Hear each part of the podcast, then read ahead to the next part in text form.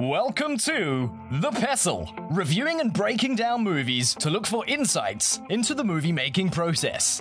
Hosted by aliens who look a lot like humans, because why would another planet produce anything different?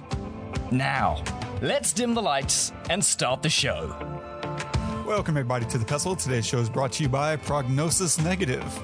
Bring your friends to see the movie everyone's talking about. The reviews are positive, the prognosis is negative. Welcome, everybody, to The Pestle. I am Wes. And I'm Todd. And this is a film podcast where filmmakers and producers and actors kind of break apart films to learn how to be better filmmakers and uh, appreciate the artistic side of what goes into making a movie, uh, different ways you can interpret it. I, I really love one of the things we do a lot is look beyond just what's obvious about a movie. Like if it's whatever about a, a space, you know, ship landing and aliens invading, uh, sure that works as a sci-fi, but usually like sci-fi can work really well to discuss topical elements and things that are happening in society, and it's a way to kind of put a layer, uh, a metaphor, you know, on something that's very real and very uh, universal that could be happening in the world. Today will be the, actually the first time we're we're not doing something that's a narrative, uh, and I'm I'm pretty excited about that. This is, yeah. What are we going to cover today? Uh, yeah, so today we are covering 13th, uh, the documentary by Ava DuVernay that's on Netflix. It's been, I think it was released in 2017 around there. Uh, so it's been on there for a while. So if you have not seen that, please pause the episode and go watch it. I mean, we're going to be talking about a lot of stuff, but we would rather for sure we would rather you come with your your own um, well you know go watch it with your own preconceived notions but then be open to hearing lots of different sides, um, but forming formulating your own opinions before you know listening to to what we have we have to say because uh, and then leave comments and stuff. I mean, this is you know obviously we want everybody to leave comments about any episode that we that we cover. You know, um, anything ranging from the how it was made to the why to the the content of what was made. I mean, all of that is really important. I, I feel like this is uh, something that that is people are going to have uh, probably more opinions than even you know watching a Michael Bay film. Uh, and I know everybody has those opinions, um, but uh, yeah. So go watch the the movie before um, the documentary before listening to us. Absolutely. What are we gonna What are we gonna cover about it? Uh, there's so much. There's so much to cover about this film. Not just uh, the content is obviously very striking and uh, just begs for conversation around it, but even whenever I first watched this, there was so much about the filmmaking side that Ava really captured me with Selma, um, mm-hmm. and after that, I started. I went back and watched her first documentary uh, that she made about uh, hip hop, and I'm forgetting the name of it right now. But there was a, uh, a in, in LA, there was this uh, club of uh, hip hop freestyling that was just going on down there, and it was it was interesting. Uh, but to see the, the the contrast between that and this, uh, what a huge gap in growth. You know, it's it's absolutely incredible and reminds me of Medicine for Melancholy and uh, Moonlight. Uh, there was just this magical, like, holy crap, it gave me hope like to see what these people are doing in their craft is absolutely astonishing. And so yeah there's so much great stuff to take out of this. And so i feel like we're, we're going to kind of have two conversations uh, around it for sure. On the filmmaking side like the cinematography uh, is absolutely fantastic especially when you start to see uh, a lot of the metaphor that she's inserting into the camera work.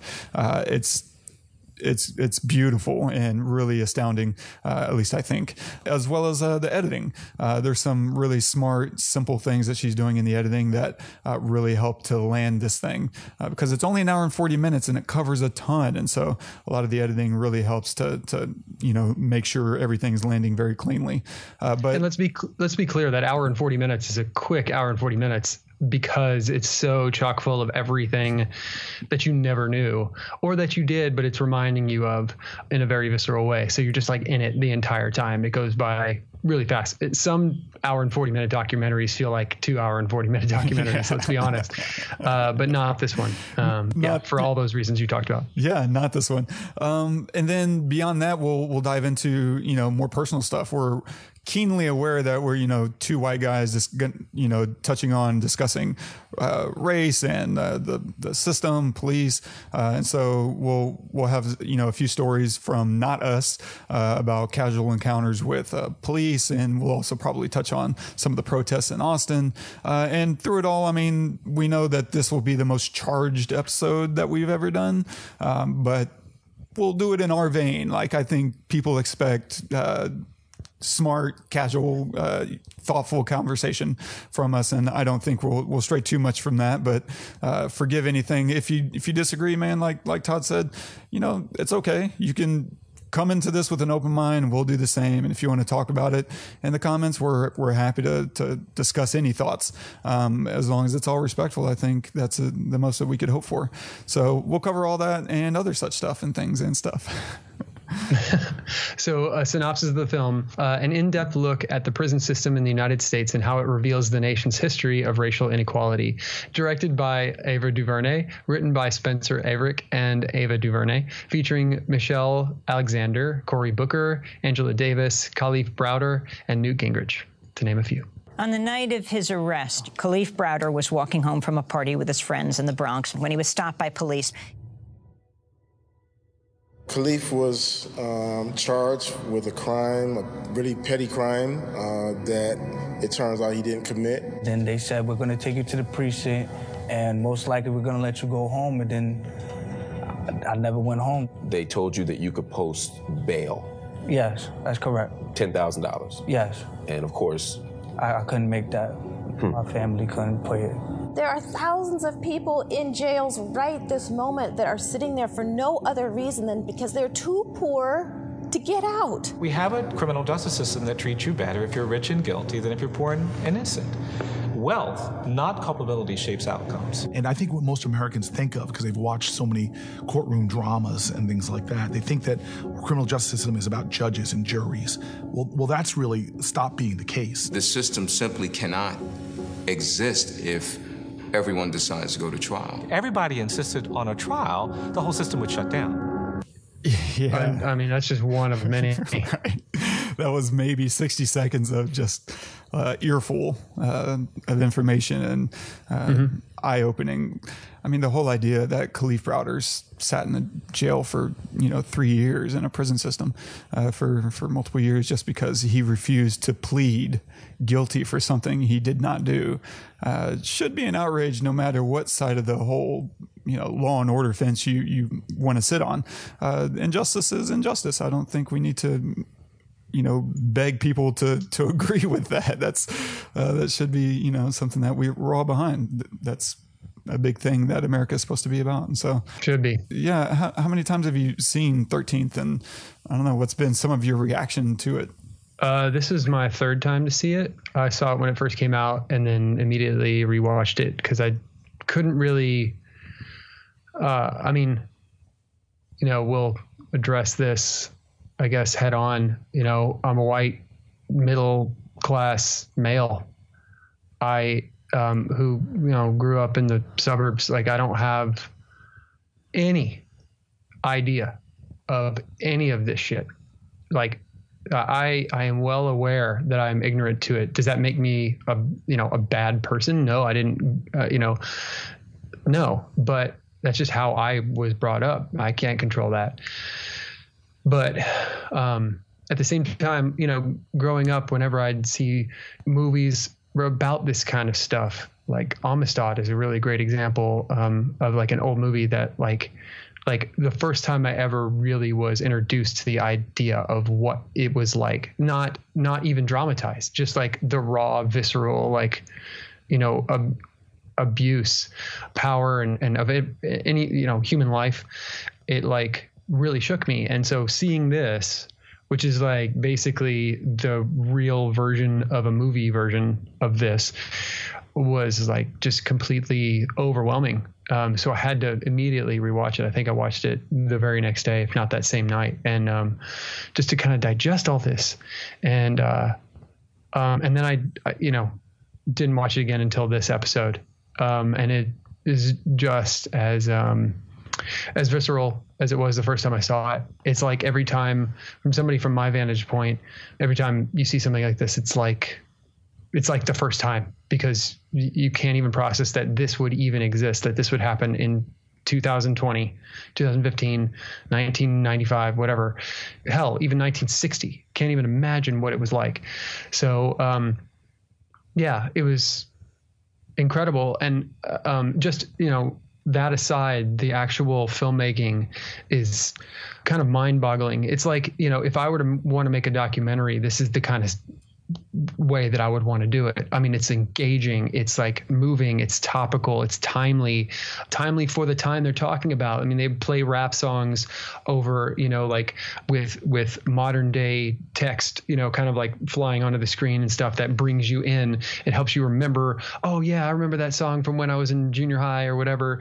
But you know, they're flashing the, the words on the screen, so you're like, oh wait a minute, I never really understood what that song was really about. And now you're you're playing this song butted up against what people are talking about. And now i'm seeing this experience with that experience that really happened that experience that really happened married with this song and these lyrics and it's it's just so engaging and the, the cinematography of all the interviews is amazing and the way that they kind of like bring in the old old footage or old photos and like kind of cut it up into this kind of paper mache style is like beautiful. It's like just keeps you hanging on. And then also there are all these little breaths, right? So like they'll they'll smash you with all of this stuff that happened, all of these details, all of these, you know, like, you know, this person says this, this person says this person. And then you see Newt Gingrich and he'll like pause and there'll be a, some silence, purposeful silence. It's like obvious that they inserted this for like five seconds before he says something. And I've never been the biggest Newt Gingrich fan, right? But at the same time, you know, like it's good to hear it was so good to hear from all sides and then to give breath to certain answers not just to newt but to other other interviewees and stuff. Like they she just inserts these these moments of breath before an important statement is being made by someone that she really wants you to listen to right? In some cases it was newt. Some cases it was cory. Some cases it was kalief or not kalief but um, it was um, uh, michelle i guess. I'm not sure. But um, it just like the timing was so thought out and perfect. And I don't think that a lot of people think about that when it comes to documentaries. They just think like I'm going to fill you in with this information, um, and then you're going to take it and you're going to do with it what you will. But it was amazing. Yeah, and you know what? What's funny is Ava DuVernay was the first filmmaker I reached out to because I wanted to cover this with her, like on the show. Mm, um, yeah. And at the time, she was in uh, post for A Wrinkle in Time, and I'm assuming also prepping for uh, When They See Us. And so uh, her assistant was just like, she just does not have time. Um, Wait so, a minute, you got a response? Yeah, I mean not from Ava, but from her no, assistant. Yeah, yeah. Hey, dude, that's that's you know. yeah, I mean at the degree, time you're still degree. shot down. You're like, oh, damn it. Whatever. You're shot down by her assistant. That's yeah, pretty awesome. I'll take it. it's better than no answer. But because this was such a, a so like everything you just said i mean it's so incredibly well thought out. There are you know kind of two ways to make a documentary i think. One of them being more of a Laura Poitras style where you're fly on the wall and you're gathering tons and tons of footage and you figure out the story a little bit later. Um, and there's also this style where it's everything's planned. Uh, it's uh, to some degree scripted. Not that you know she's telling everyone in these interviews, there's no way she walked into Newt Gingrich, uh, his office, and was like, "Yeah, I want you to say this and that." Like, no, no, no. Um, but for the most part, through pre-interviews, you can start to have an idea of where someone stands, and you know, ask the right questions so that you can make efficient use of everyone's time because no one wants to sit for a 10 hour interview. And so if you know, hey, this person is an expert on meals in the criminal justice system, then I'm going to have them for an hour. We're going to discuss, you know, what the food is like in, in, in prison, um, for example. Uh, and so just kind of having some level of outline, you can go into uh, production with the storyboard that says we're going to spend 10 to 12 minutes on you know the the civil rights movement, and then we're going to spend you know five to seven minutes on Kalief Browder and blah blah blah. You can already map out what your documentary is going to be, and that way you can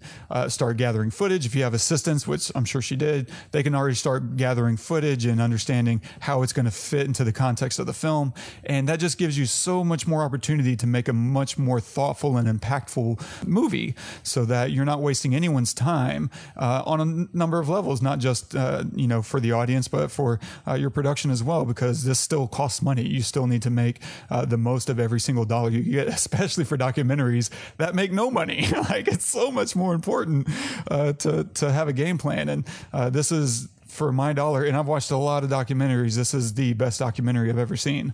Um, and again, Hands I've down. seen Oh, yeah. dozens and dozens and dozens. I sit and watch Frontline, and Frontline makes some incredible uh, documentary pieces for sure. Uh, but this is for my dollar, you know, the cream of the crop.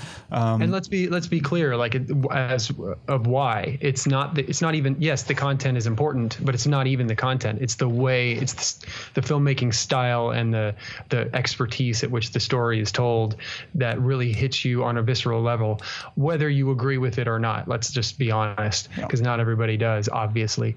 Um, yeah it's the filmmaking. Yeah. A- Absolutely. And what one of the things that struck me really quickly about this film as I was watching it uh, the very first time was the way she was framing up the interview subjects. I think she's doing something incredibly intentional here that just really spoke to my soul as a filmmaker and obviously as a human being, uh, kind of broke my heart. And so with that, let's talk a little bit about cinematography because if you look at how she's framing people, it's different than you've seen in other documentaries. Uh, for instance, if we look at Angela Davis, uh, who's a professor, she's framed in this in her wide shot, and she does two compositions with everybody. There's the frontal wide shot, and then there's the close-ups uh, that are more profile. And in the wide frontal shots, she's establishing something very interesting and specific in these frames. And it's funny, Todd. Uh, I didn't write any notes for this episode. Uh, I forgot to. I was I just got enraptured with the with the movie. Um, so everything I'm saying is just based on previous research and thoughts that I've been holding on to for the last uh, three years. Wow. so, uh, but looking at, for instance, Angela Davis, the way that, that she frames everybody in this, almost everybody in the in the frontal wide shots is almost like she's making a, a visual commentary or a visual metaphor of the system in America, the system of race and how it impacts your place within the system. So if you look at how she frames, again, Angela Davis, she's centered in the middle at the bottom. And so if you were to slice this up into not even thirds, uh, but let's say there's a top half and a bottom half, and then there's thirds, you know, left, right, uh, left, center, and the right, then Angela Davis would be occupying the bottom center of of that. And so it's and a lot of the black people are framed this way so that they're kind of demoted in the frame in the system. And it's further you know enforced through the locations that she shoots. All the locations have an architectural feel to them which is reflecting the architecture of america of uh, the the racial inequality and architecture that we've built into our system. So all the there's this very subtle visual style that's calling to a metaphor of in America, there is a system, there is an architecture to the way that our country is run, and within that system, black people occupy uh, occupy a very low space. And it's right there in the visuals. And so, if you remember, like the Hitchcock rule, the bigger something is in the frame, the more important it is. And so, using that rule, that same idea, uh, these people are being framed so that their impact on the frame is much smaller because that is their their stature in the system as it is. And you'll see this occurring throughout. Like it's not every single person, and that may have more to do with time and location, but certainly for all the main players, uh, like Angela Davis, like even my favorite one, and this is really beautiful, is uh, Michelle Alexander. Because if you look at hers, and it, I'm pulling it up just so I can look at it right mm-hmm. now. Hers is still occupying like the bottom half of the frame, and she's in the middle. She's she's demotivated or demoted in, in a visual sense, but she's also set up in this like it's obviously some kind of college or something. But if you look at the frame, the there's a window in the back, and there's these two huge pillars that are going. She's in this red chair, and while on the one hand she is smaller in the frame, she's also framed. Uh, above the horizon line so her head is above the horizon line and and usually that means you you're on top of the world. Like the world isn't crushing you. Instead, you're above it all. And so there's a lot of interesting things happening here because those pillars and her seating and the the, the general visual of it uh, gives you also this feeling that she's a she's a queen. She's royalty. Like she runs this piece because Michelle Alexander, if you don't know, wrote this book uh, called The New Jim Crow, which is an incredible book. And it contains just gobs and gobs of research. Uh, I, I want to say she spent over 10 years researching all the stuff that she puts in that book. And so it's all coming from a very well grounded background uh, and well researched background. And so uh, she is, of everyone in this film, she is the most knowledgeable about what's being discussed. She is the center of uh, information. I would be shocked if uh, Michelle Alexander wasn't, you know, right next to Ava throughout the filmmaking and, and production just to help advise and uh, give her insights into what is happening and who are the best people to talk to. And Michelle Alexander would be uh, the queen bee uh, in that hierarchy for sure. And so it makes sense if you're going to frame her up and give her a background to make her feel like royalty. Because on the one hand, yes, her her place, uh, you know, from a racial standpoint, is still lower than uh, some of the white people that they framed, and we'll get to that in a second. Uh, but she still also has a big place in this discussion. Uh, and so it's just one of the most beautiful frames um, I've ever seen with all the nuance that, that goes into that. And so, yeah, that you're going to see that time and time again through a lot of the the. And I'll put some stills on the website so that you can go uh, look at the show notes at thepestlepodcast.com slash thirteenth one three th. You can go to the site and you can look at some of these frames and see what I'm talking about. But if you jump into like you were just talking about Newt Newt Gingrich, if you look at his frame, there's something else that's interesting and that's happening. Uh, he's big. He's huge in the frame. Mm-hmm. He occupies most of the frame of his frontal wide shot. And not only that, and this is something that I found really interesting, is that he's up against this white wall. Now they lit it so that there's a there's a really nice texture that's happening to the wall and there's a he's sitting right next to a window so you have all this natural uh, beautiful window light but the background is opaque there's you can't there's no transparency like if you look go back and look at Michelle Alexander's frame you can see straight through the window you can see stuff out outside whereas Newt Gingrich there is no transparency there and I think that's speaking to his role as a Republican as a conservative um, and as so, someone who was taking part in these things that are discussed in the films in the 90s um, and he's such a weasel man I personally can't Mm-hmm. stand him uh, because he's a great politician I and for that I hate him uh, because he's gonna sit on camera and say all the right things because he knows his audience. He knows who's going to be watching this. And at the same time, he's going to distance himself from any responsibility and any culpability uh, about what's going on. You know, he was a lawmaker. He had a lot to, a lot of influence. Yeah, he was there. Yeah, he was a House Speaker in the 90s. So let's not, you know, minimize his damage and his role in everything. And so whenever I see people like that start to try to do their best to say all the right things and, and, you know, deny their role in the system. It's it's frustrating, and I mean, I guess to some you know evil degree, kudos to him for for being a, a snake in, in in the oil. Like it's it's pretty gross, and you can see this through you know with with a lot of the other white people. I would say the exceptions concerning white people are anyone who's been through the system, who's been through prison. Uh, they get framed a little bit differently. They're still occupying a little bit more uh, higher in the frame. Uh, they're still, but they are still smaller, and they're on usually occupying like the edge. And so, if you watch this film with those thoughts about who is this person, what do they mean in the context of what's being discussed, you'll you'll get a lot of insights. But the other interesting thing, and this goes into this might confuse you because if you watch this and you're like, well, Cory Booker and uh, Charles Rangel, uh, Charlie, Charlie Rangel uh, wasn't framed that way. And that's even more interesting because if you consider about again the architecture of America, they're politicians. Booker is is a senator. He has powers, so of course he's going to be bigger in the frame. He's going to have more influence on what's taking place and what's happening.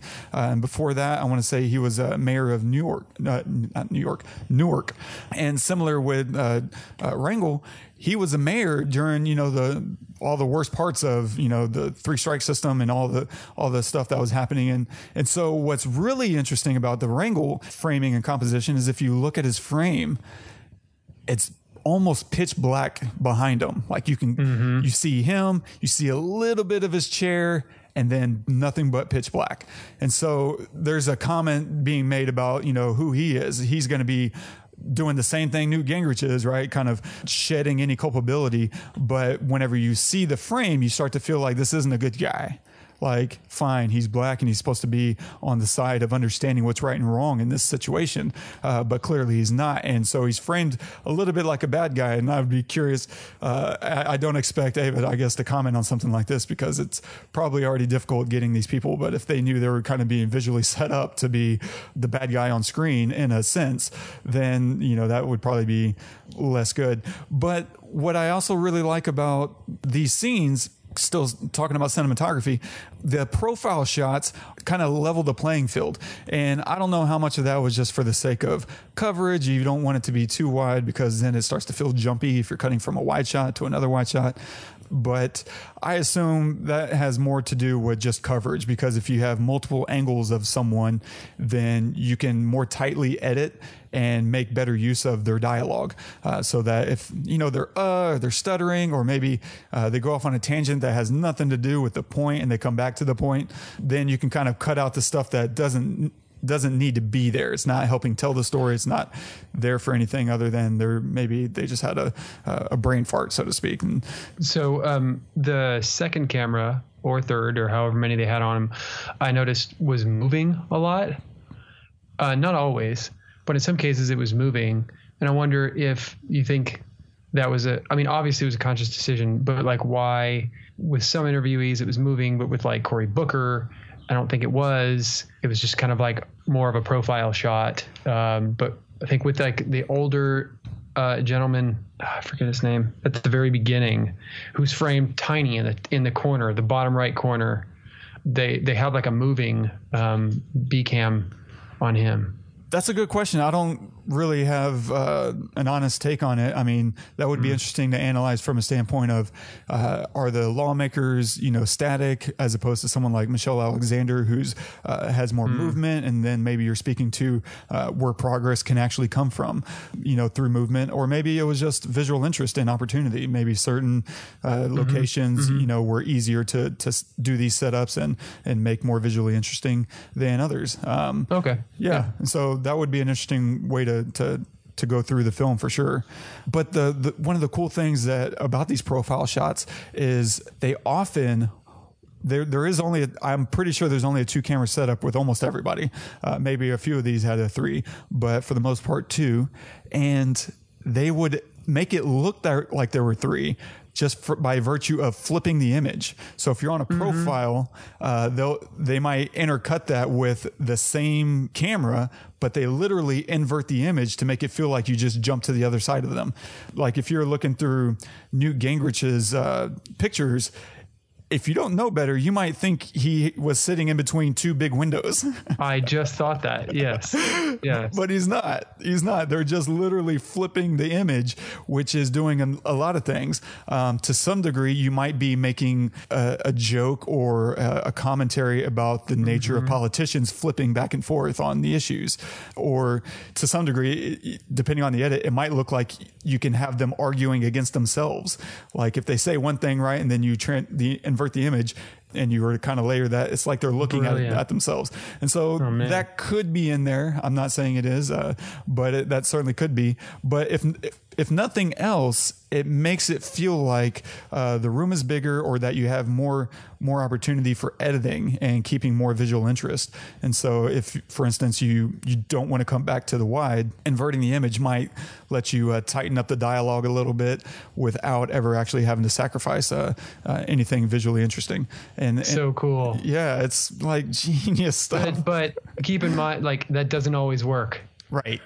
Depend- right. It's got to be motivated. it's got to so, be motivated, and you got to yeah. make sure, like, if he had been wearing a T-shirt with dialogue on it, uh, then suddenly the yeah. words are backwards. You're going to know Which what's happening. I, I just can't picture Newt Gingrich in a T-shirt at all, much less with any kind of words on it. he only wears suits, right? Doesn't he sleep in them? I'm pretty sure. Yeah, yeah, silk yeah. suits that he sleeps in. yeah. Mm-hmm. um, and so there's just so much brilliant stuff that's going on from a filmmaking standpoint. And and we can jump into the uh, the the dialogue or the uh, the editing. Uh, yeah. But I think you you said it pretty well. Like the pacing uh, is so spot on. There's a lot of slow pacing between the interview subjects. Um, there's space between their statements to help let the dialogue set in. Um, even in the beginning, right, we heard the scene from the the reporter or the the news anchor talking about Kalief Browder, uh, and then a bit of a space, and then someone else kind of comments, and then a little space, and then they start diving in. Like they're giving you a moment to digest what we're about to discuss and then we're going to go for it. Um, and so it's really great. They do some really great transitional moments, right, where the audio kind of creeps in and builds into these uh, key moments uh, and gives gives the story some momentum. Yeah, and I feel like there's could be, and this is again me kind of throwing stuff out, you know, on the wall. But whenever they're looking at some of the uh, older clips, there's some really amazing stuff that they're doing with like the the old footage is in this very tight uh, square. And you're watching like JFK or LBJ kind of discuss race in, in America. And, uh, and I can't help but wonder if, if when they cut from that to something like the riots, which are in full widescreen, maybe they're, they're kind of giving you this uh, visceral impression of the way race in America is presented versus the reality. Like it's presented in a very narrow context, but in reality, it's so much more worse than what you're seeing on TV. Mm-hmm. Um, mm-hmm. And so maybe there's some subtle commentary uh, being inserted through just the way they're presenting uh, historical archival footage. Um, and so those are just a lot of things to think about as you're as you're watching this. But I know we're running short on time, so maybe we can jump real quick into some stories, uh, unless yeah. there's anything else you want to cover. No, no, I would love to. Cool. So I reached out to some friends, and I'll talk about this here in a second. But uh, I just wanted to hear some stories about people and my friends and their encounters with police. And so this one is from my buddy Shomari. It's about seven minutes long. And yeah, dive in. Uh, hopefully you can hear this pretty good, Todd. Hey, what's up, Wes? So I got two short stories to share with you about encounters with police. One is like a one or two on a scale of one to five, and one is probably like a four on a scale of one to five if I had to put all of my encounters on a scale. All right, so the first one in high school, sophomore, so I was probably like 15, maybe 16, I don't remember.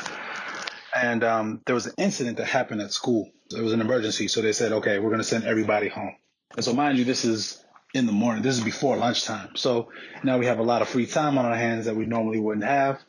Uh, and me and a few friends said, okay, we're going to go to our rival high school and hang out with them because it was almost lunchtime and they'd be getting out for lunch. And when I say rival, I don't mean like bad blood like on TV. Like it's just another high school in the neighborhood. We all got along. We were all fine. So we're heading over there. Uh, my man who owns the car is driving. Is Mexican.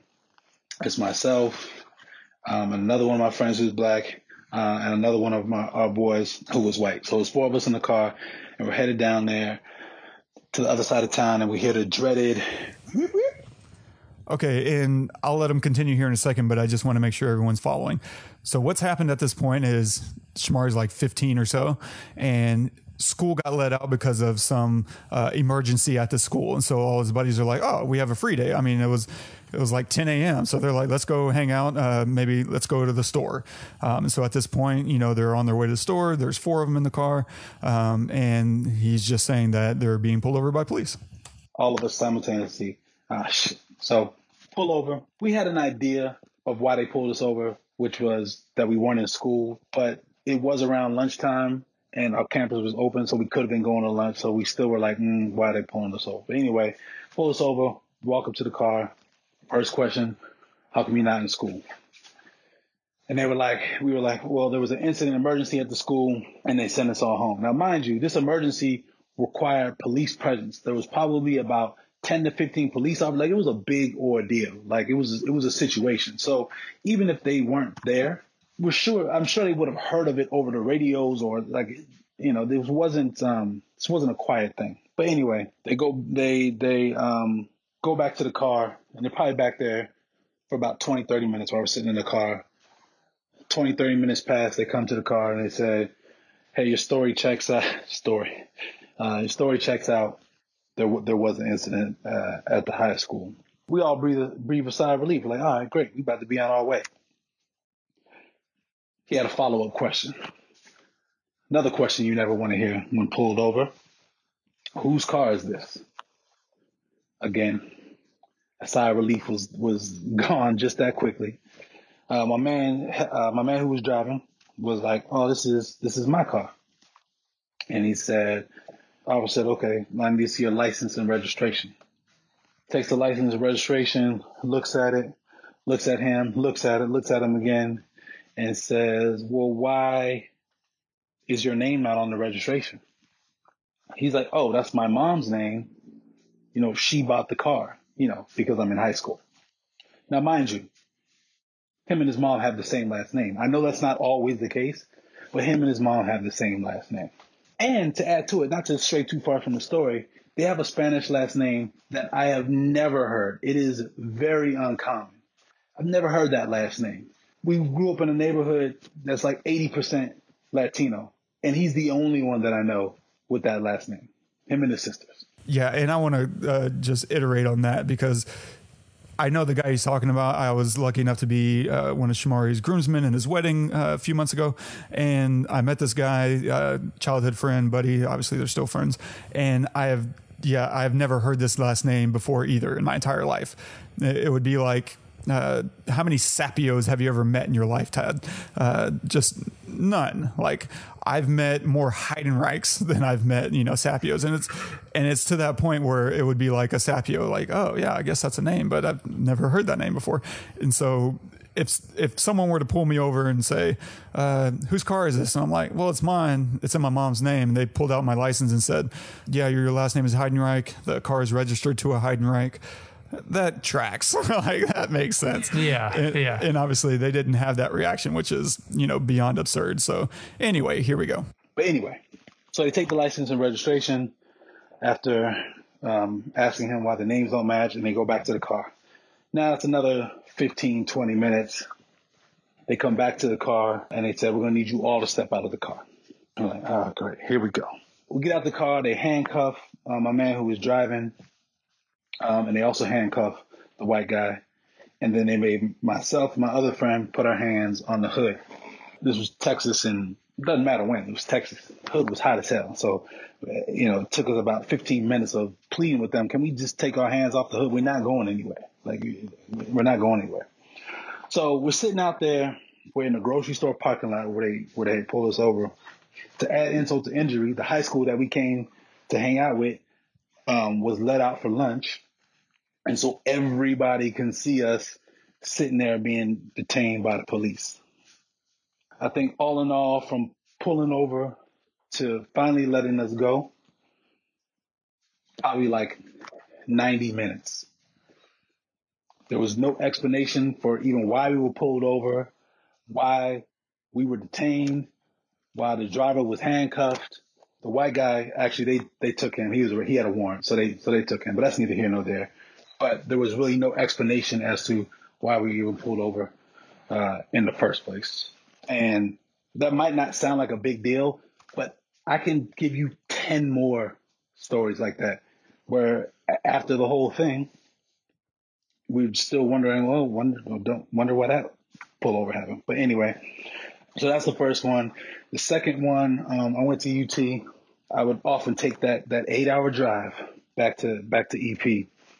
And you know, having done that drive many times over the course of four years, you know, I knew, I knew what towns not to stop and get gas in. Shoot, I knew what towns not to even be caught speeding in because, you know, if anybody knows Texas, you, you know, you just know. So, uh, one day coming back, um, I can't remember what year it is. I want to say it was my freshman, my freshman year.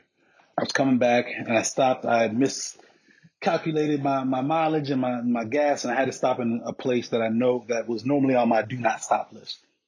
I wasn't too worried about it, but I was like, cause I'd rather have gas than be stranded. So pull over, step out of the car. As soon as I step out of the car, turn to my left and there's a gun pointed at me, um, by a police officer. He's yelling, didn't you hear me? Didn't you hear my sirens? Now, to keep it one, to keep it 100, I, at the time, had two 12 inch Rockford Fosgate subwoofers, and I am sure that they were at full capacity going down, um, going down I 10. I am sure of that. So it's very possible that he had his sirens on and I didn't hear.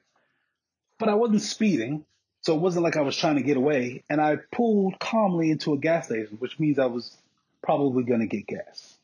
I think what's funny about that when I think about that situation is I don't even remember what happened. I don't remember if I got a ticket. I don't remember the conversation that we had. I feel like I remember having to go and mail something out to that county that I got stopped in, but I can't, I cannot tell you the outcome of it. All I can tell you is that I thought that was it for me. And, uh, I was scared shitless. That's the only, that's the only two things that, that stick out in that time. So yeah, those are two, two small, uh, interactions I've had with police, uh, in my time. Yeah, and believe me, if Shomari is saying he's got ten more, uh, he's probably underestimating. I've known him for you know twenty years now, and so uh, I hadn't. These are two new stories. I hadn't even heard these stories before, and so for him, and I've heard him other stories. He he's not you know exaggerating Yeah. whatsoever. But I'll jump into the other ones. Uh, two more stories from my buddy Gerald, and then we'll we'll we'll get to some interesting conversation. Um, and so the first one, uh, Gerald is talking to the group. I'm on this group thread. It's the only group thread that I'm really on uh, with uh, six of my buddies. I'm the only white person on this thread, uh, but we all kind of knew each other through college. I did not go to college. They all did. So I'm the uneducated one of this uh, group of people. And uh, so I asked them, you know, like, hey, what's the, y'all have any stories y'all want to share for the podcast? Uh, and Gerald was like, "Hey, do y'all remember when we were hooping at Madison and the cops tried to make us leave? Uh, Madison is an apartment complex uh, because there were there were complaints about us being loud, and they knew, quote unquote, they knew we didn't live there, but they did live there. Uh, meanwhile, it was Friday night, and frat parties were allowed up and down West Campus. Uh, it just didn't make sense for black dudes to be hooping at a private apartment complex." Um, and Gerald says, "I still remember that cop yelling, saying, "Do you know the law better than I do?" Like, what does that have to do with people hooping at their own apartment complex? Um, and that was a throwaway. He wasn't really even trying to share that story. Uh, but his his next one uh, will probably, you know, make a uh, an impact. Um, his and I'm just going to read exactly what he wrote. Uh, I definitely and I'll try to keep my shit. Um, my other, this is Gerald. My other run in was as an adult several years ago. My wife, Amelia, and I were moving out of an, uh, our apartment to the new house we bought. Mind you, the old apartment was in off 360 Westlake area, uh, White Heaven. Like this is a this is a very rich part of town. This is maybe the wealthiest part of Austin, Texas, uh, which is already you know a pretty white city. Anyway, that was me talking. Gerald says, uh, Amelia was at our house. His wife was at our house, and I told her I would go back to the apartment and grab the last couple of small boxes, clean up, and turn in the keys. Uh, no moving truck was required for this. I was at the apartment taking things to the car and cleaning for an hour or so. At around 6 p.m. dusk, I hear a loud banging at my door. It was loud and aggressive, like I thought someone was going to jack me. I went to the door and looked through the peephole and saw nothing. So I shrugged it off, but decided to lock the door because it was unlocked the entire time I was cleaning. As soon as I locked the door to go back to cleaning, I hear the loud banging on my door again. I look through my peephole and see nothing again, but decide to ask who is it, thinking maybe someone is playing a joke on me. Then the person says, It's police, open the door now. At this point, my heart is racing and confused. As I open the door, I see four cops, two on each side of my door, with guns drawn. They were purposely hiding from the people. They rushed my apartment and put me against the wall like it was a drug bust. My heart is racing and I'm confused as to what's going on. As I'm on the wall, they ask me what I'm doing. In my best white, in my best white sounding voice, I told them I'm moving out and cleaning up the apartment before I turn in the keys. They asked if I was Gerald, which meaning they had already run the tags on my car outside. I said yes. They asked me for my driver's license. I told them it was in my wallet in the kitchen. They allowed me to get my wallet. One one guy took my ID and went to his police car to run my ID, while the other three stayed with me, guns still out. A few minutes later, the cop comes back and says he's good, and the cops give me back my ID and they left. No apology, and their justification was that they responded to a call that a large black man was burglarizing an apartment. Quote unquote, we're just doing our job. I was fuming angry, but I knew I couldn't express that or it could have cost me my life. It was a violating, scary, and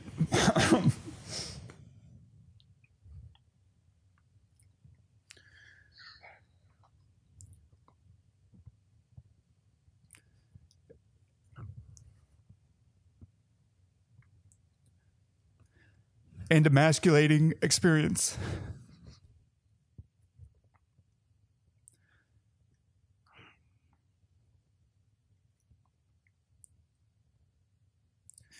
Here I am, a college educated, working in tech, Apple at the time, family man, being perceived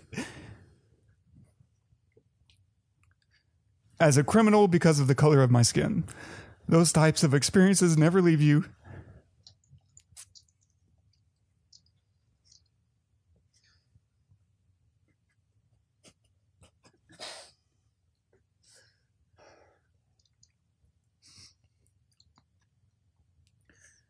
And shape how I view officers and heighten the awareness of how others perceive you. I shouldn't have to show my resume to people to prove I'm not a threat or I belong.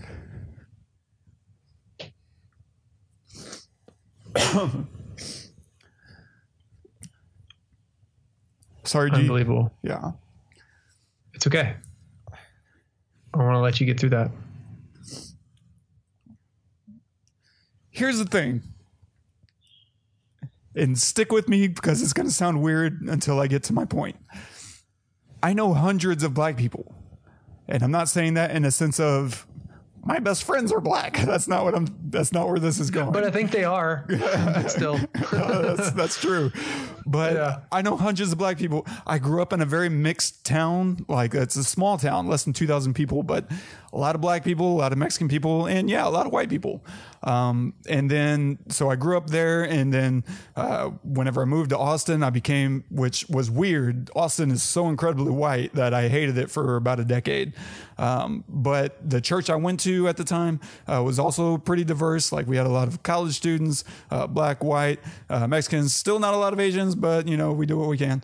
And so I say that because I have hundreds of black friends that I could reach out to and ask for stories. And you might think that, hey, you're just cherry picking some of the worst ones. I literally did not do that. I literally just asked a text thread of the people I talk to every single day of my life of six other people who are all black and again they're all they're all college educated. I'm the only one who's not. And all of them have a story about a run-in with the police. And half of them have had the cops draw their gun on them I've never in my life had a gun drawn on me. I I've, I had another buddy that I reached out to. We couldn't uh, uh, schedule it, uh, but he has a story in Houston where he, like Gerald, was just kind of going to his car to grab his uh, uh, his headphones his, so that he could work out with his headphones on, and he got reported for stealing out of his own car. Four cops show up, and it ended up costing them their badges. Thankfully, like, but. I've never in my life heard of anybody having a gun drawn on them by police. Uh, that wasn't black, apparently. Um, and I've never heard of anyone being reported from stealing from themselves. Like, I've never had, all my police interactions, I always knew before I talked to them why they pulled me over. There was never any guesswork for me. I've never had and and again, I grew up in you know maybe not the the nicest neighborhood in the world, and so I feel like if you were to start clumping people together, I would have had some of these experiences too. Like I'm not rich. I grew up with a wooden spoon in my mouth. Like I've hard had to work really hard for everything I earn, uh, and yet I've never encountered anything like this. I've never, and I literally reached out to one small group of people, uh, and I could have had more stories. Like they were the only two who wanted to, to share anything. Everyone had a story. And again, half of them, and I, we didn't even talk about the other story, which I'm not going to get into because, uh, you know, he didn't get back in time, but they've had guns drawn on them. Mm-hmm. That's an, that's outrageous. Yeah, Shomari, you should have been shitting yourself because I've never had yeah. a gun pointed at me. Like, and let's be let's be clear here because I think that the, with all the stuff that's going on in around the country in Austin, yes, but you know, and everywhere, L.A., Atlanta, Florida, Minneapolis, New York. You know, a couple of things. One, this is not something that because one one you know some cops killed one black guy, now everybody's uprising.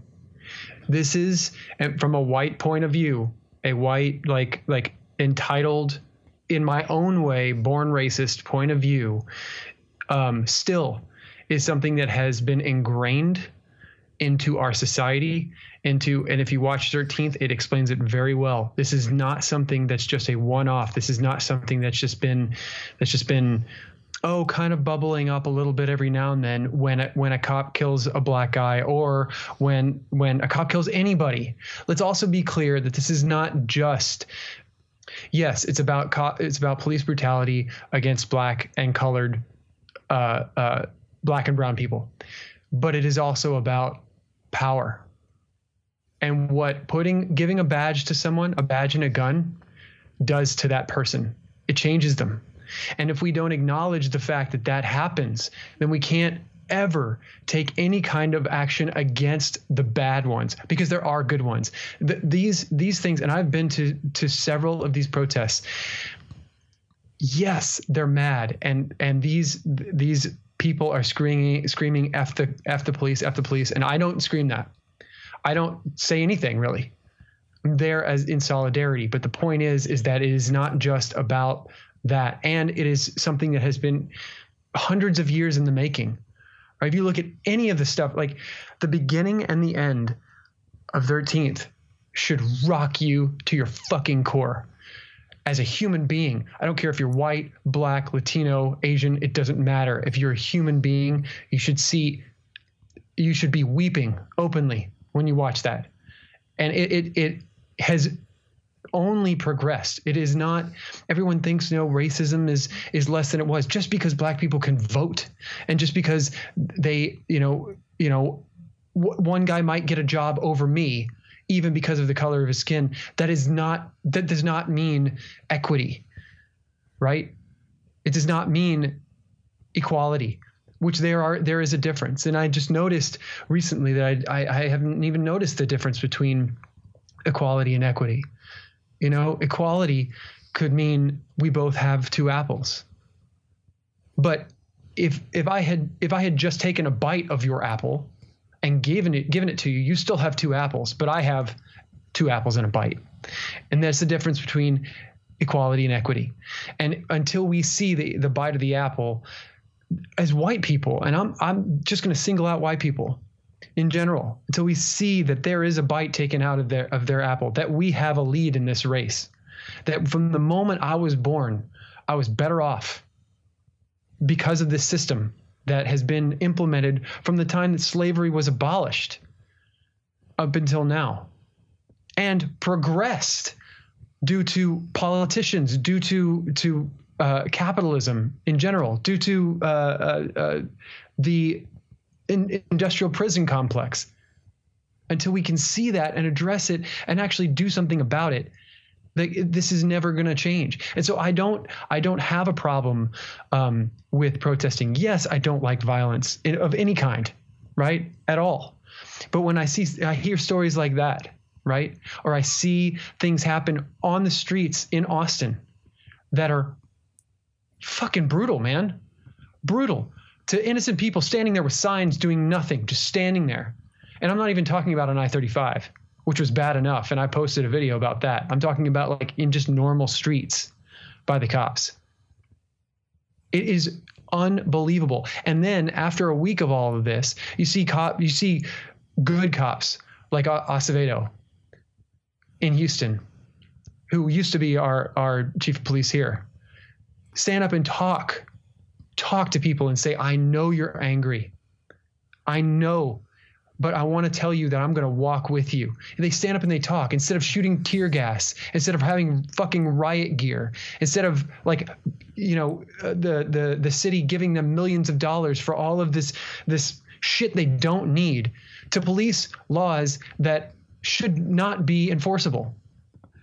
And just to to jump in here because yeah, I completely agree. We do need people like Art Acevedo and police chiefs and there's videos that make make the round and photos that are making the rounds of you know some cops kneeling and standing in solidarity joining the protest uh, you know calling on god and religion we definitely need those things in the sense of other cops need to see the sympathizing uh, from the police force itself. They need to feel comfortable in saying, "Yeah, it's okay. We're not betraying whatever our, our brotherhood or whatever bullshit uh, you, right. you know, makes you feel justified in in the the crimes that are committed."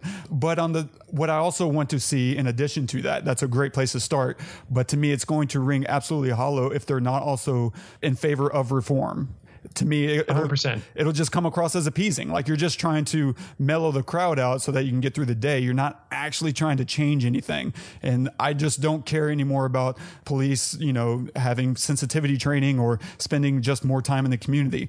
That's great. You've had 50 years to do that shit. You know what? Now it's time to have actual legal reforms, and I can go through a whole lot of reforms. Which, uh, by the way, is not going to happen especially here in uh, in Austin, they had that emergency city council meeting the other day. They listened to the, sat there and listened to the whole thing with Jenny. They, they listened to 300 people. 300 people complain about the abuse of the APD against them, and then they vote for $450,000 to be given to the APD for some kind of car theft bullshit. And the point is, and the whole defund the police thing, you know, you have people that are that are against that because like, oh, you know, you need to police. They have, they are a militia. They are a fucking army. Excuse my French. I know I've said it 10 times, the word, but they are an army and they are armed with money and guns and riot gear against their own citizens and immunity. It is ridiculous. So in community. So when you no, talk, no. talk about and immunity and immunity. Thank you. So when you talk, yes, exactly. So when you talk about defund the police, we're not saying, you know, they have to work for free. We are saying stop giving them multiple of millions of dollars for for only the only reason they have so much money is not to pay them more money right? You ask a normal cop what they get paid, and it's less than what I get paid, and yet they put their lives on the line, right? They they they you know if they pull over anybody, it could be their last time they pull people over. I am not diminishing the the the um the danger the danger, yeah, of a, of a police officer, but at the same time, you choose that. That's what you choose. Just like a, a soldier chooses to go to war, and I'm not. I am such a supporter of that of of our soldiers. That is has nothing to do with anything. The point is is that they know what they're going into, and so do police officers. So when you say defund the police, it's like stop giving them weapons of mass destruction and start arming them with knowledge and and kindness. What's crazy is that soldiers, since you bring them up, like they seem to have much better safety and uh, protocols in place in a war zone. Like their yeah. use of uh, violence and their use of arms uh, seems to be much more evenly paced, even despite working out of a out of a war zone. Uh, Very good point. And yet we can't, you know, convince all these cops that hey, maybe you shouldn't, you know, go to your gun quite as quickly. Like uh, the immin- the danger should already be imminent, I think, before you you reach for your weapon, um, because escalation only creates more escalation. You need to be practiced in de-escalating, um, and that should be your your intention going into every situation.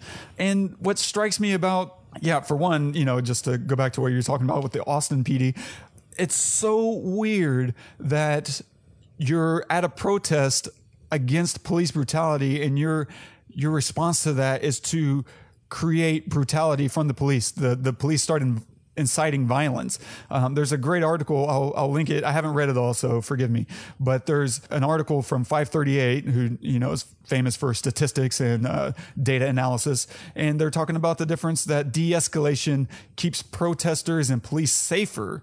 Um, and here's why: police departments end up using force anyway. So uh, something like half the time that protests turn violent, turn turn into riots, it's because police are using tactics that incite it and that's Mm-hmm. something that's absolutely mind-boggling. Uh, when you, especially when you place on top of that that oh these people are here to protest us being violent. Well, let's show them. Let's be violent. Like if there was ever one moment for you to be like, yeah, let's let's take a chill pill, it would be to prove them wrong, uh, and instead you just immediately prove them right in order to you know keep your ego fed.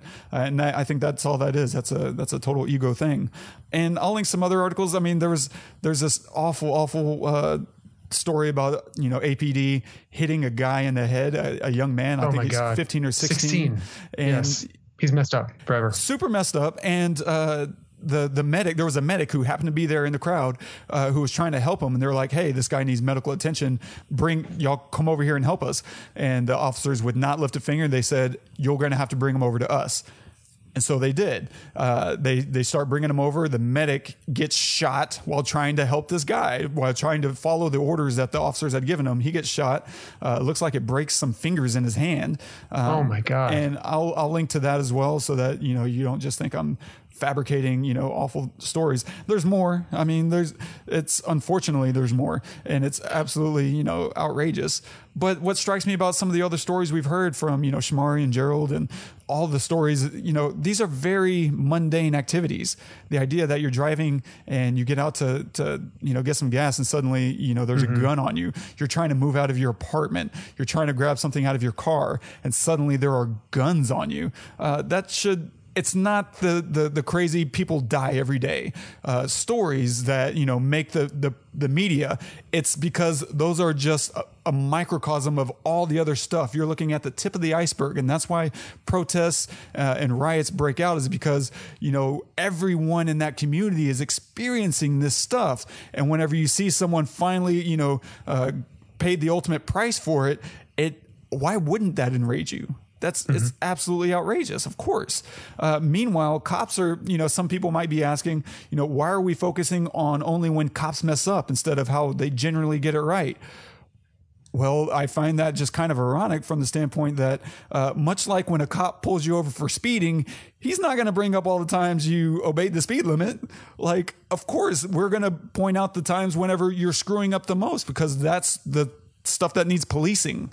That's the stuff that's out of bounds. So naturally, we want to call attention to that. Uh, I don't really care if a cop is doing his job right, you know, 90% of the time. It, we need to get that to 100% of the time. Um, and maybe policing just isn't for everybody. Like, uh, I think one of the things, if, you know, I'm going to run through a, a bunch of reform ideas. You can agree, disagree. I don't really care. Uh, I think the overarching problem is we need fewer encounters in general with the police. I, I, I find it funny that everyone's talking about defund the police, not because I disagree, but because the libertarian in me is like, yeah, I know all kinds of other ways that we could run, we could run the police department. Like this is awesome. I've never thought Yeah. society would come to this. Anybody want to ask me my opinion? yeah. And so I love that idea. I love that there's, you know, thought going into how can we make fewer interactions with police because apparently most city budgets go to the police, which is ironic because I Mm-hmm. feel like most of what the police does is raise revenue. That's mostly what they're doing. Yes, they're out the there point. just trying to raise money and fines and tickets. I've never had a, a my car break in where the cop was there catching the guy. like I've never Yeah, no. heard of anybody, you know, having too many difficult problems that needed police and the police were there already. Uh, I feel like everything that they do is more geared towards being modern day tax collectors. And so fewer certainly fewer uh, interactions with police will would also mean that we need fewer laws on the books, and I'll get to that in one second. But I think the first thing, and there's already some movement in the the, the House uh, to remove qualified immunity. Uh, cops should have no special privileges. No, uh, without an arrest warrant or probable cause or immediate uh, imminent danger. And to me, and this goes back to my my political philosophy, my worldview, is that there is no difference between a cop and you. They're not special. It's not like they uh, put on a badge and suddenly they're they're you know not human anymore. They're they're still just people. They're capable of mistakes, and it it kind of confounds me whenever I see so many conservatives sticking up for cops or whoever, and and yet you're supposed to be the people of small government, of less government is better, uh, and yet you have no problem with uh, the government being capable of taking your life. Uh, if you're someone who believes in like the militia and the Second Amendment, um, who do you think you're going to be using th- that against? Exactly. Thank you. Oh my God. Thank Like- you. Like that's those are the people you're, you're going to be fighting. Yeah, they're not. It's not going to look like they're sending tanks down your street. It's like your your local PD is going to come and like and take your rights away. Yes, They're going to exactly. regulate. Um, we also need for reform like independent reviews of all fatal incidents from a cop. Um, maybe it needs to be in a separate county or maybe a separate state. I don't really know the the framework that makes the most sense, but I I think that's obvious. You can't have a district attorney who is beholden to his own department, um, you know, making those Mm-hmm. Very calls. Uh, that just shouldn't be the case. Uh, obviously, we need more de escalation training and uh, laws against violent tactics for nonviolent charges. George Floyd was accused of using a counterfeit $20 bill. And that's a reason to break out your gun or to put them on the ground and treat them violently? No, that's assault. In any other place in America, if someone, one private citizen does that to another private citizen, that we just call that assault. You know, that's a reason to be thrown in jail. And I don't think cops deserve to have any special treatment in that regard. And I know I'll be on the, the fringe on that, uh, but I just don't see any special case. Uh, I'm there with you. You know, it, it, you're just people. You're just other Yeah. people. And because if, if you, the, the, I totally agree. And if you give them the the assumed immunity there, then they're they are more likely to do something that could be overarching uh, above their yeah exactly whereas if they know i am beholden to the same exact laws and punishments as anybody else who might be carrying a firearm then they're going to act differently they might you know not draw their firearm when they don't need to. And you have you have dissenters on the other side that would say yes but if they if they're not ready to draw their firearm they could lose their life. And the only thing i can say to that is that i hope that that would never i hope that doesn't happen but they, they know what they're putting their they know what they're walking into Yeah. you know what i'm saying Absolutely. You signed up for this. Don't be surprised that it. there's potential Exactly. danger. Like uh, we, that's the reason why you're supposed to be respected is because you signed up for danger.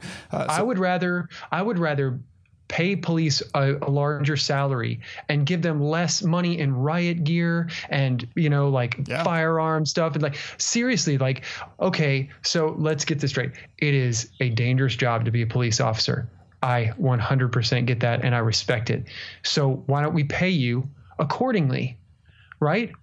I mean I'm all for you know a police officer who makes $55,000 a year. Give him 80 instead instead of like giving the entire department two million dollars in like all of this riot gear bullshit like that they shouldn't be using against their citizens anyway. You know in that case then maybe it's more worth it for me to be a police officer right? Because of the salary. And i'm assuming that they would want more money anyway. Yeah. So well and if they're going to be carrying a gun anyway what is the what is the point in over arming them Absolutely. No, the the fact that you have so much power definitely means that you should be held uh, to to higher accountability. Like you you wouldn't expect, you know, uh, a private citizen who owns a gun who breaks it out and uses it to not have some level of accountability on on their actions, and uh, that's all a police is is another human being with a gun. Um, Good point. And so yeah, uh, I this starts deviating slightly, but I think it adds up to a bigger picture. I th- I don't think cops should be allowed to lie to citizens. I don't understand why that's okay. I don't understand why you can sit in an interview with a cop where you're being accused of something and they get to lie and say, "Yeah, your buddy's already ratted you out," or "Yeah, we have evidence. We got your fingerprints on the on the gun," or whatever it is. Like, I don't think cops should be allowed to lie to you. The only exception would be undercover, uh, and you should be, you know, sworn in to, you know, with some judge's permission. It should be that hard. But in a second, I'll think you'll begin to realize that we probably don't re- even need undercover cops uh, in all likelihood, and I'll get to that in a second. But cops should also tell us what our rights are. This is one of the most frustrating things about police and legal encounters is uh, we shouldn't need to be lawyers to understand and exercise our rights. There are too many laws to be reasonably expected to know them all. Anytime you get pulled over, you don't really have a clear understanding of what you can and cannot, you know, uh, disagree with. You, you, and cops go in knowing that. They know that they have this power over you of the confusion that you're in right now, and they do everything they can to wield it like a baseball bat. Uh, and it's really unfortunate. So we need to demystify what's happening in all interactions this is why I pulled you over. Here's what I would like to do, etc. Um, here's mm-hmm. here's what your rights are. You can refuse this, whatever. Um, and so the mystery or unclear interactions with authority it creates tension. Whereas predictability eases tension for everyone. If you know exactly what's going to happen when you get pulled over, uh, that'll ease your mind a little bit, and it should ease the cop's mind a little bit uh, for everyone to be on the same page about exactly how this interaction is going to go. Uh, and right now, that's just not the case. You you very rarely, uh, like Shomari uh, said, that he didn't know why he got pulled over, you know, him and his friends. Like they never got a clear answer. He assumed it was probably because uh, they were out of school, but again, it was pretty close to lunchtime, so it wouldn't be unusual to have kids out there. Uh, and they held him for an hour and a half. That seems uh, aggressive mm-hmm. Uh, in a number of ways. The DA has too much power like the district attorney, uh, they just have way too much power. And if you go read The New Jim Crow by Michelle Alexander, she goes into some really great insights about that whole process. It's outrageous. If you read that, you will be floored at the amount of power the DA has. Uh, and for one thing, I, there's too much overcharging, right? The cops, whenever they want to get you for one thing, they'll trump up four other, you know, slightly different but similar things, and sometimes they'll fabricate things mm-hmm. just to get leverage against you. Uh, so I think overcharging like that should be severely discouraged. There should be some some punitive action uh, whenever, and for that we probably need you know some kind of again independent you know review. Uh, but that just seems like a really bad abuse of power in order to get convictions and to keep people out of court, uh, as the clip we played. You know, if everyone actually went to court, the system would absolutely break. And I think you know another big reform is we need to end the federal war on drugs and probably the DEA. We just need fewer law enforcement reasons to to suspect and go on someone. Uh, and by that token, hopefully that also means that the states will begin decriminalizing and legalizing all these things. Uh, and I and why is that a good thing? Can you clarify just in a in a minute? Yeah, I would say for one, uh, what someone does with their own body is their business. I don't think that mm-hmm. anyone should be uh, forced to do you know what they don't want to do. Whether that's yes, and I do mean all the drugs like meth, heroin, whatever. Because for one, it just creates a black market that creates less safety for people in general. Uh, you're going to see more overdosing. You're going to see uh, uh, more you know dirty needles and uh, infections. And so, on, on a health reason, uh, there's a lot of you know negative outcomes. But then on top of that, there's also a lot of violence in black markets. If you think back to prohibition, right, Al Capone and Lucky Luciano, there was so much violence that as soon as prohibition ended, it all went away. And so, if you're mm-hmm. concerned mm-hmm. about violence and uh, all the all the aggression that surrounds that, the blood count, uh, then you should be in favor of legalizing drugs and allowing people to make their own choice. And in that way, you can also get them help. People, you know, who get yeah. hooked on drugs are now no longer afraid to go out and get help because it's not going to land them in legal trouble. Um, and so, and can you imagine what it's what? Can you imagine the amount of money? Uh, by taxing that the that the government could make by taxing meth, by taxing cocaine, by taxing uh, crack or whatever it is, and you uh, you as a consumer could have legal recourse if something is not you know, like yeah, like it's bad pure, product, and you get yeah. and you get sick, or or yep. you know, a family member dies, you can have legal recourse. So you're not just going to have the mom and pops going into something like this. This is like something where like only if you're sure this this stuff is pure, you're going to sell it because you could get you could get sued.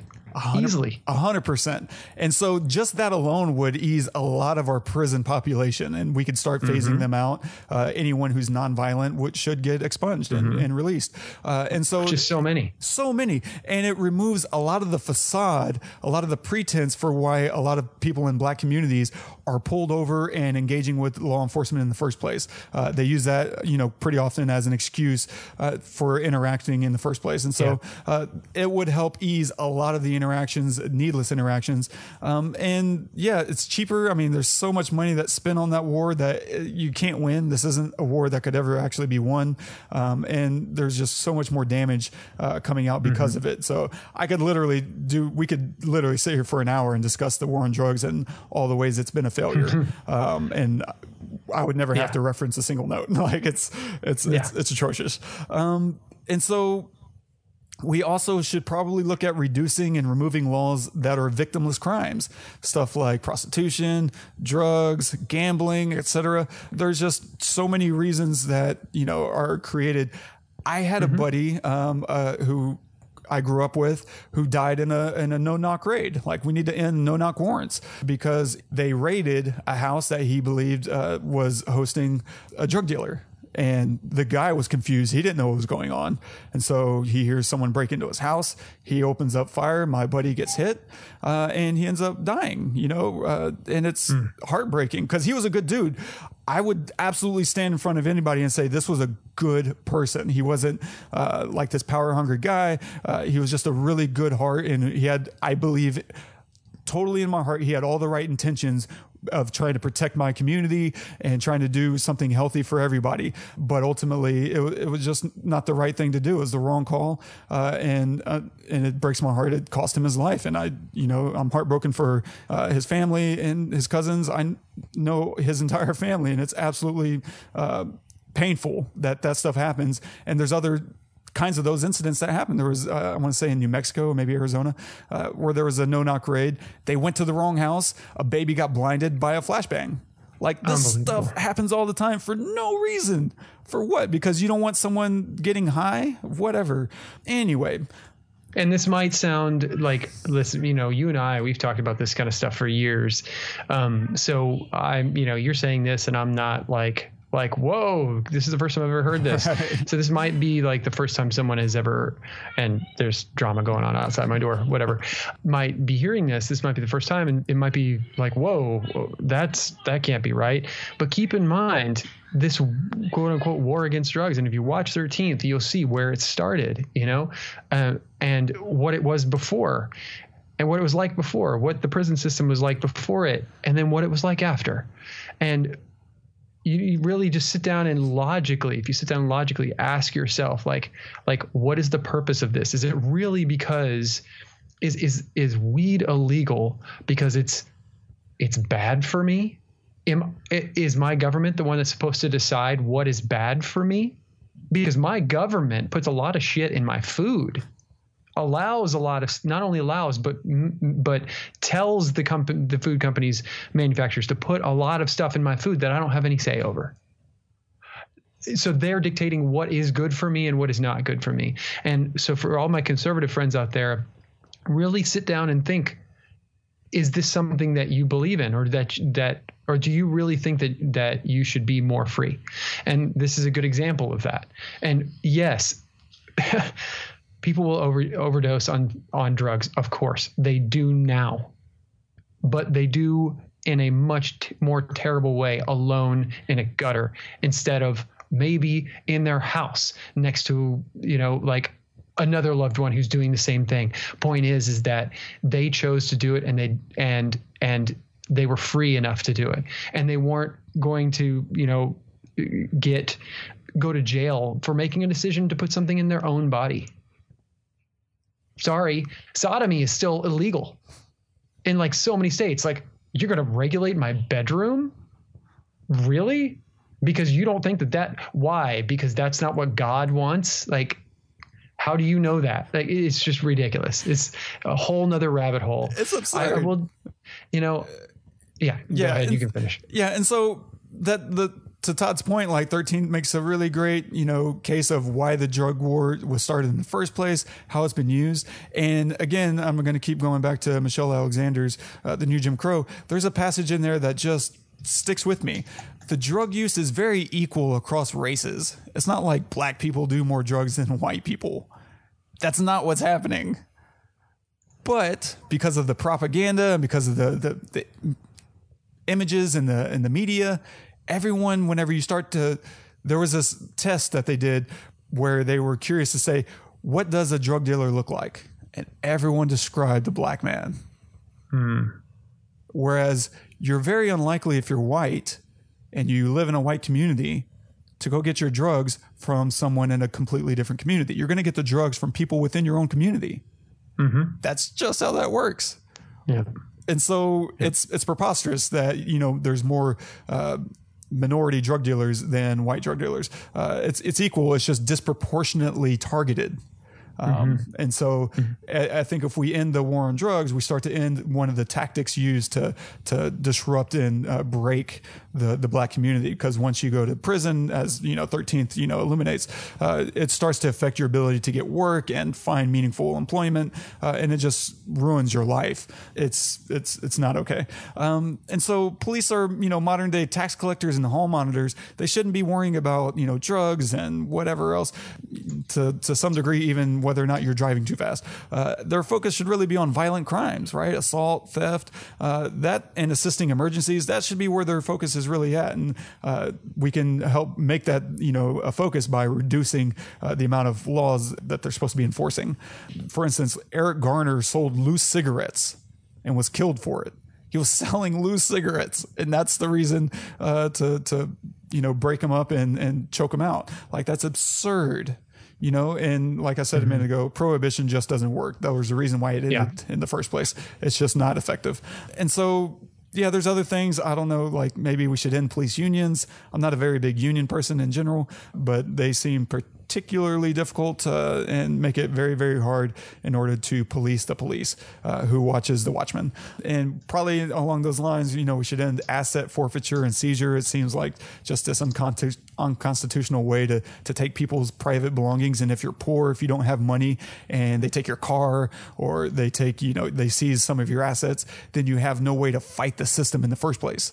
Like uh, Kalief Browder, uh, you know, being unable to pay uh, his his fine would have been so much more impacted if you know the the situations I've seen stories of someone losing you know they they had cash for whatever reason uh, and the police seized it you know 20 grand and i think they were like on their way to make a, a deposit you know from the store that kind of thing and they just lost their ability to not not only keep their business going, but uh, to, to fight the, the charges that were leveled against them in the first place.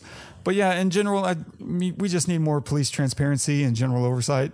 Uh, I'm not a big regulation guy, but when it comes to the government, I'm definitely in favor of more regulations on the government, which is what's what the the constitution the constitution is supposed to be by the way. If you didn't know uh, you're right. You never you never actually made an oath to the uh, to the constitution.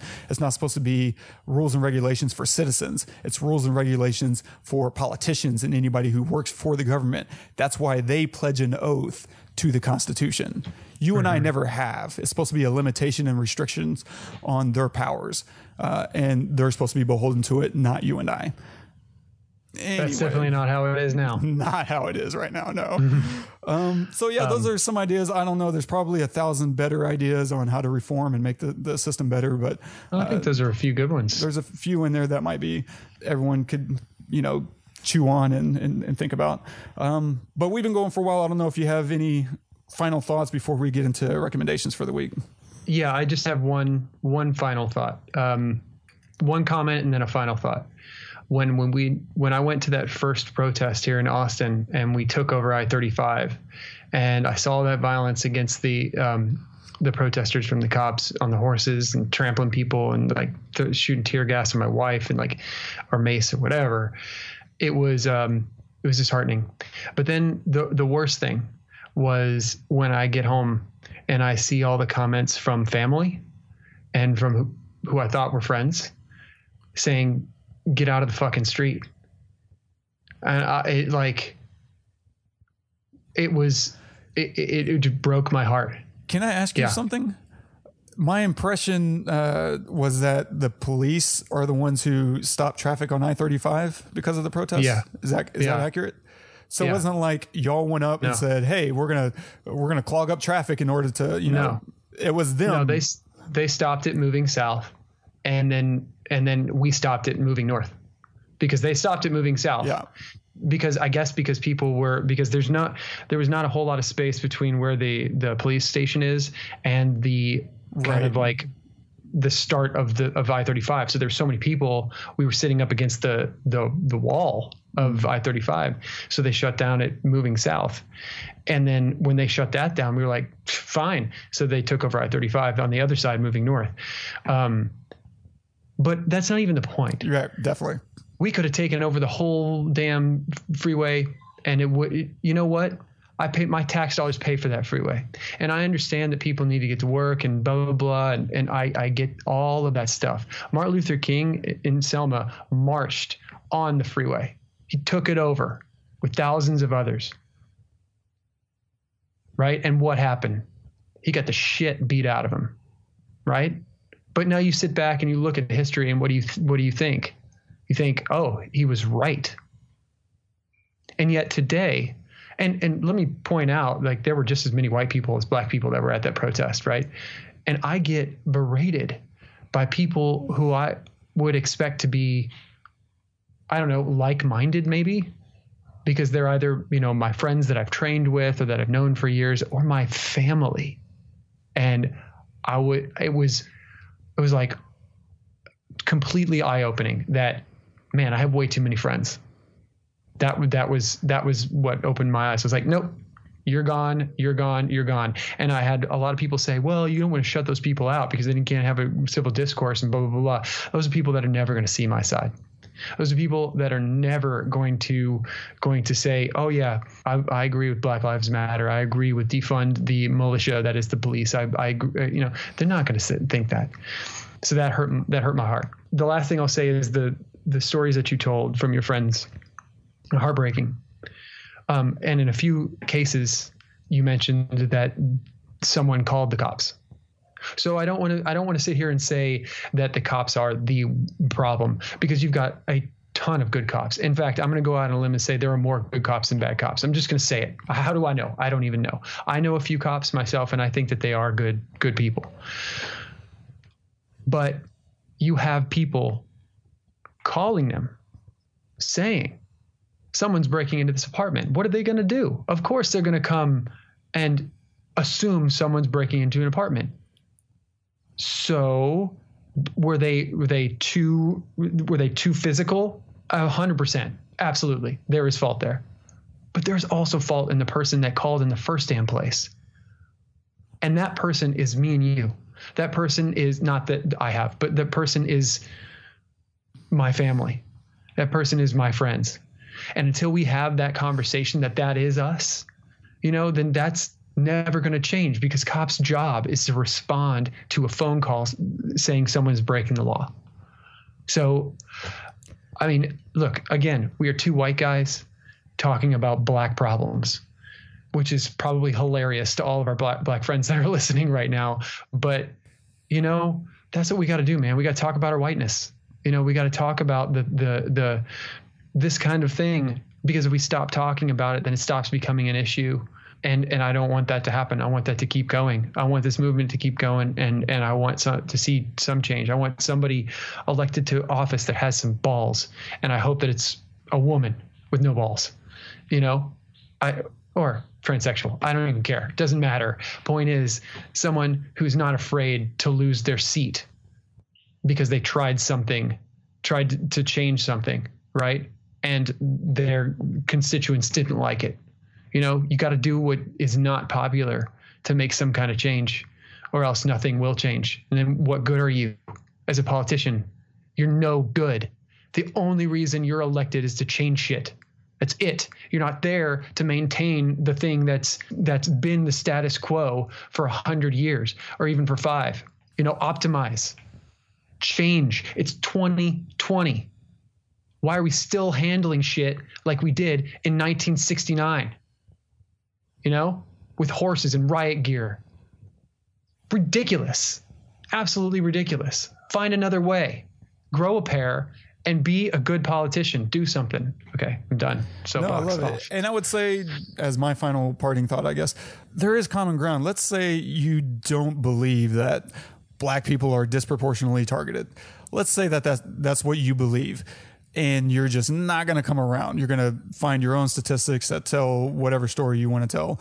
And fine, okay, I'll, I'll, I'll give you that but I still think you can get behind the general concept that's being discussed here without ever having to fully sympathize with Black Lives Matter. Uh, there is common ground that we are both we should find a universal truth, a, a, principle to that doesn't require you to, to, you know, somehow agree with something that you just in your heart cannot bring yourself to, to, to agree with. Uh, and that's, you know, the use of violence. It, it, shouldn't be this common. It shouldn't be that easy for a cop to engage in a violent act and not be held accountable. That's all we're really talking about at the end of the day is the only way to discourage police from exercising violence is to prosecute them and is to make it easier for them to be prosecuted. Uh, and and in that way, I think we're all in accordance. I mean, there's plenty of stories of white people, you know, that have been assaulted and hurt by police. Uh, totally. You know, I, there's this heartbreaking story of uh, like a, a, major or a general's son, uh, some high-ranking military uh, soldier that uh, officer that his son was pulled over and killed by police uh, and they were never held accountable. He was white. And so yeah to some degree it, it, it is everybody. And if you can't get behind the idea that cops should be held accountable uh, just as much or more than the average citizen uh, then you know maybe you should chew on that and think about it and figure out why you believe that uh, because maybe it has mm-hmm. little to do with anything that's a principle has more to do with just uh, these some kind of fallacy, some long held belief that uh, you, you might want to reconsider and feel challenged on. And uh, the, I think the mark of a, a, a, brilliant mind isn't its ability to, to make a case or to, uh, to make a point. It's the ability to change your mind on something that was once, you know, a, a dear held position. So, yeah, well said, man. Thanks, man sorry we got on soapbox here, um, but you knew we would. You know, it just had to had to happen. So we'll wrap this up. Sorry, everybody, but uh, but not sorry. Nice. What uh, yeah. what are you going to recommend this week?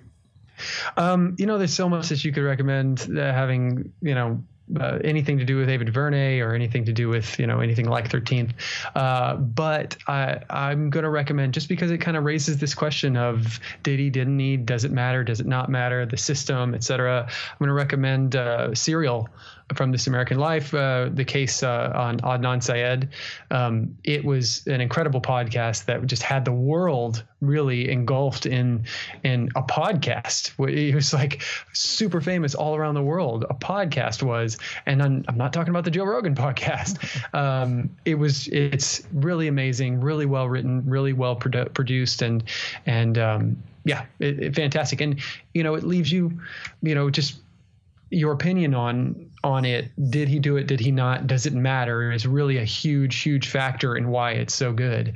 Um, uh, so yeah that uh, that's what i recommend. Serial. Nicely done. Yeah. Um, i'm actually going to recommend three things for the first time ever.